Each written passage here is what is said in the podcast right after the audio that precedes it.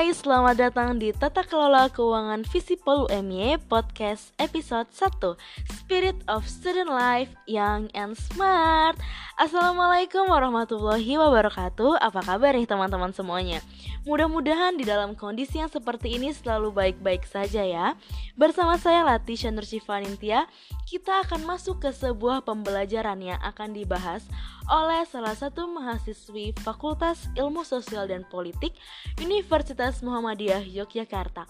Nah, pada penasaran kan apa kegiatan yang akan kita ulas dan siapa sih sebenarnya narasumber kita pada pagi hari ini? Langsung saja ya. Selamat pagi. Bagaimana nih kabarnya? Eh, tunggu dulu.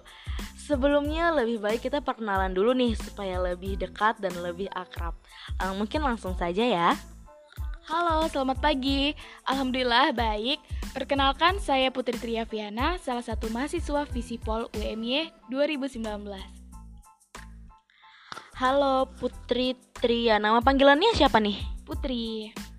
Oke, Putri ya. Nah, Putri, pada tema kita hari ini kita akan membahas tentang keuangan negara nih. Pastinya Putri sendiri ini kan mahasiswa Fakultas Sosial dan Ilmu Politik kan? Ya, benar.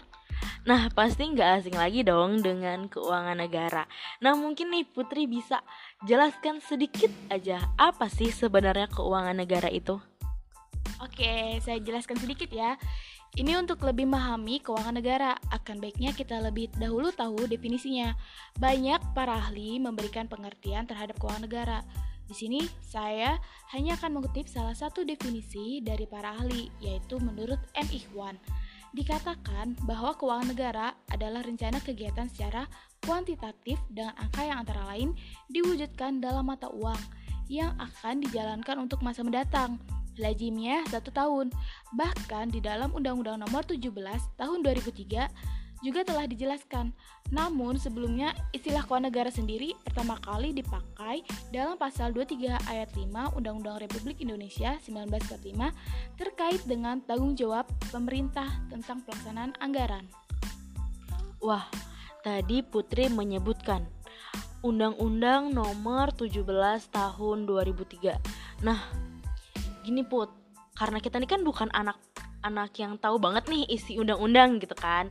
Nah, jadi aku pribadi nih dan pasti teman-teman yang lain nih pada penasaran apa sih isi dari undang-undang tersebut? Mungkin Putri bisa jelasin sedikit aja ya tentang isinya. Oke, isi daripada Undang-Undang Nomor 17 Tahun 2003 dikatakan bahwa semua hak dan kewajiban negara yang dapat dinilai dengan uang serta segala sesuatu baik berupa uang maupun berupa barang yang dapat dijadikan milik negara berhubung dengan pelaksanaan hak dan kewajiban tersebut. Bahkan di dalam Undang-Undang Nomor 17 Tahun 2003 menyebutnya dengan istilah APBN atau APBD. Oh, begitu. Nah, ini tadi kan kita membahas tentang keuangan negara ya. Nah, bagaimana nih dengan pengelolaan keuangan negaranya nih? Mungkin Putri bisa jelasin ya sedikit aja nggak apa-apa Put atau dijelasin lebih banyak nih biar kita semuanya jadi paham nih apa itu pengelolaan keuangan negara karena ini juga penting juga ya buat mahasiswa tuh emang harus tahu gitu. Silahkan Putri. Keuangan negara sendiri dikelola secara tertib, taat pada peraturan undang-undang, efisien, ekonomis, efektif, transparan, dan bertanggung jawab dengan memperhatikan rasa keadilan dan kepatutan. Untuk pengelolaan sendiri, Presiden selaku sebagai kepala pemerintah memegang kekuasaan pengelolaan keuangan negara sebagai bagian dari kawasan pemerintahannya. Dalam pengelolaan keuangan negara juga terdapat beberapa bidang seperti Pertama nih, subsidang pengelolaan fiskal yang meliputi kebijakan dan kegiatan yang berkaitan dengan pengelolaan anggaran, pendapatan, dan belanja negara atau yang biasa kita sebut APBN. Pastinya juga nggak asing, APBN itu apa sih? APBN itu merupakan rencana kerja keuangan pemerintah untuk jangka waktu tertentu, biasanya dalam satu tahun anggaran. Bahkan di dalam APBN sendiri terdapat ruang lingkup, yaitu seluruh penerimaan dan pengeluaran penerimaan berasalkan dari pajak maupun non-pajak, serta hibah. Pengeluaran sendiri atau belanja itu merupakan belanja pemerintahan pusat dan daerah. Mulai dari penetapan arah dan kebijakan umum atau biasa kita sebut AKU, penetapan strategi dan prioritas pengelolaan APBN, penyusunan anggaran oleh pemerintah, pengesahan anggaran oleh DPR, pelaksanaan anggaran, pengawasan anggaran, penyusunan perhitungan anggaran negara atau biasa kita sebut PAN, sampai dengan pengesahan PAN menjadi undang-undang. Dan yang kedua itu subsidang pengelolaan moneter yang berkaitan dengan kebijakan dan pelaksanaan kegiatan sektor perbankan dan lalu lintas moneter baik dalam maupun luar negeri. Yang ketiga itu subsidang pengelolaan kekayaan negara yang dipisahkan berkaitan dengan kebijakan dan pelaksanaan kegiatan di sektor badan usaha milik negara atau daerah atau yang biasa kita sebut BUMN atau BUMD yang orientasinya mencari keuntungan atau profit motif. Nah, saat pengelolaan negara sendiri juga tidak sembarangan ya, karena terdapat beberapa asas yang perlu diperhatikan.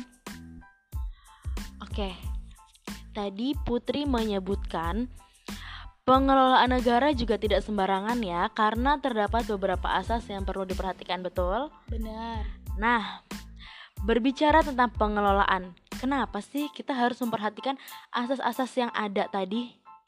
Oke, kenapa? Karena di dalam asas-asas tersebut terdapat aturan pokok keuangan negara yang telah dijabarkan ke dalam asas-asas umum yang meliputi baik asas-asas yang telah lama dikenal dalam pengelolaan keuangan negara dan juga asas-asas umum tersebut diperlukan guna menjamin terselenggaranya prinsip-prinsip pemerintahan daerah sehingga dapat mewujudkan good governance.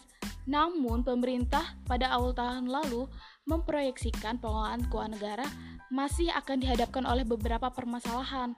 Hal ini tuh diungkapkan oleh pemerintah dalam peraturan presiden nomor 61 2019 tentang rencana kerja pemerintahan atau RKP tahun 2020. Dikatakan dari sisi penerima negara masih terdapat beberapa permasalahan seperti belum pulihnya perekonomian global dan domestik yang masih diproyeksikan stagnan kecenderungan turunnya harga komoditas, sumber daya alam, hingga rendahnya tingkat kepatuhan dan kesadaran pajak.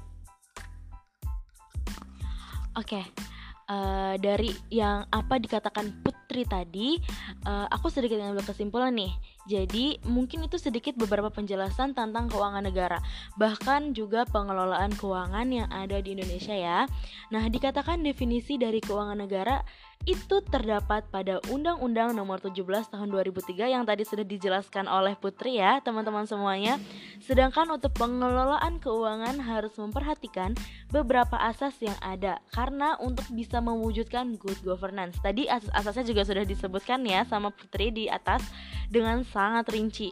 Nah, walaupun pada saat ini mungkin Indonesia masih belum efektif ataupun belum efisien dalam pelaksanaan pengelolaan keuangan negara dengan adanya masalah-masalah yang ada. Nah, nggak kerasa nih teman-teman, sudah berjam-jam nih ceritanya. Ih, udah saatnya kita untuk berpisah nih teman-teman. Maaf ya kalau ada salah-salah kata. Terima kasih untuk kebersamaannya. Senang senang sekali membersamai kalian semua dan juga Mbak Putri. Terima kasih atas waktunya. Iya. Sama-sama. Selamat beraktivitas dan wassalamualaikum warahmatullahi wabarakatuh dan sampai jumpa.